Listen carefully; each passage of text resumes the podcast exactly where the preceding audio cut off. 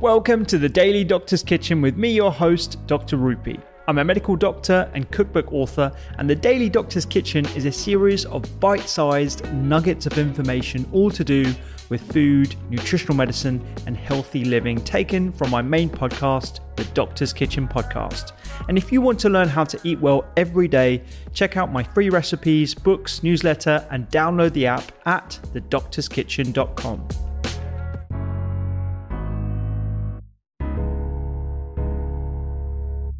what's particularly interesting to me is that when I first come across music, when people first come across music, they initially think it's a, a, a humanities subject rather than something that actually has medical rigor and actually can manifest as one of the not curative, not not something that can you know reverse thing anything, but one of the many tools in our suite of lifestyle interventions that can lead to to better clinical outcomes. And, and that and that for me is fascinating to, to dive into how on earth this is possible and if there are innate mechanisms that we are tapping into with this shared enjoyment of music that you know perhaps uh, c- can be used in a therapeutic manner uh, going forward. Yeah i think uh, uh absolutely. I mean one interesting thing that's happening is an interesting little thing of history. Um, our ancestors believed fervently in music medicine you know, um, so-called primitive societies, and actually also the first civilized societies believed. I mean, you know, the great, you know, Arab scientists believed in music therapy. You know, um, Al-Farabi, you know, Ibn Sina, you know, the founders of medicine believed in music mm. therapy. Um, Ibn Sina knew that music could change the heart rate. I mean, basic things that are quite important. Uh, and, uh, you know, because actually changing heart is easy if you get something to move around. Well, someone's sitting down, how do you change their heart rate? Well, with music. Mm. What if they're lying in a bed with music? Um, so uh, he discovered that. Uh, and so th- there, there was this long development. And in Europe too, right the way up to the 16th, 17th century, there was a music medicine development. And there was a wonderful doctor called Robert Fludd, who was also a composer, you know, uh, who invented, by the way, the thermometer and various other things. He was quite a brilliant guy. Uh, but he, you know, was thrown out of the Royal Society uh, because he had, among other things, proposed music medicine. Uh, wow. Because the, the kind of Cartesian revolution had begun, and so the proofs weren't there. The observations were, but not, the, you know, but not in the form as to be able to establish the, the sort of proof that the early Cartesians wanted.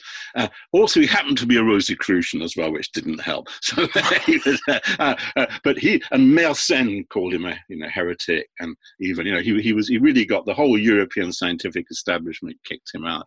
Um, right. But actually, that was a, a, a moment when you know music medicine was kicked out of science, and it came back slowly in the 20th century, um, partly through people realizing in, in the Second World War that music therapy was helping veterans quite a lot. But then that science suddenly got there. We got through, you know, brain imaging, through decent endocrinological research methods, you know, spectral analysis, all sorts of things that made us better at seeing what's going on inside the body, all showed up. My God, that music is changing.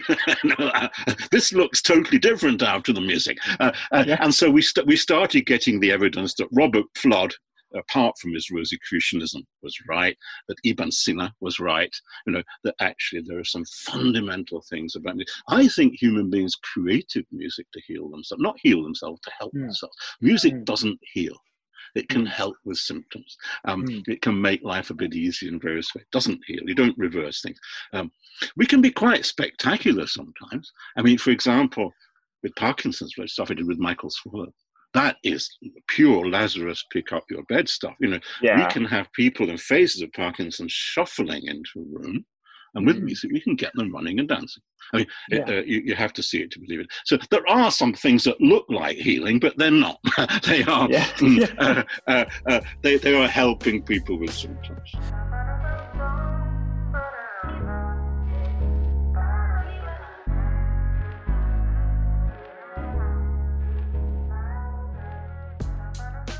I hope you enjoyed today's Daily Doctor's Kitchen. The Doctor's Kitchen podcast is where I discuss multiple topics around nutritional medicine and well-being with experts and researchers from around the globe. And you can find me on social media at doctors underscore kitchen. Sign up for free recipes every single week at thedoctorskitchen.com and don't forget to download the app. I'm Dr. Rupy. Have a beautiful day.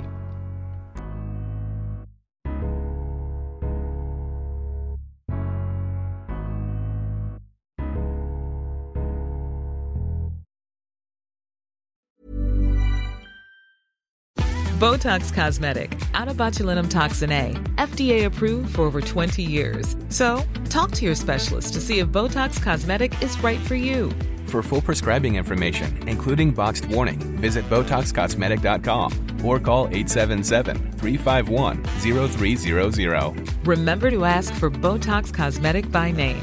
To see for yourself and learn more, visit BotoxCosmetic.com. That's BotoxCosmetic.com.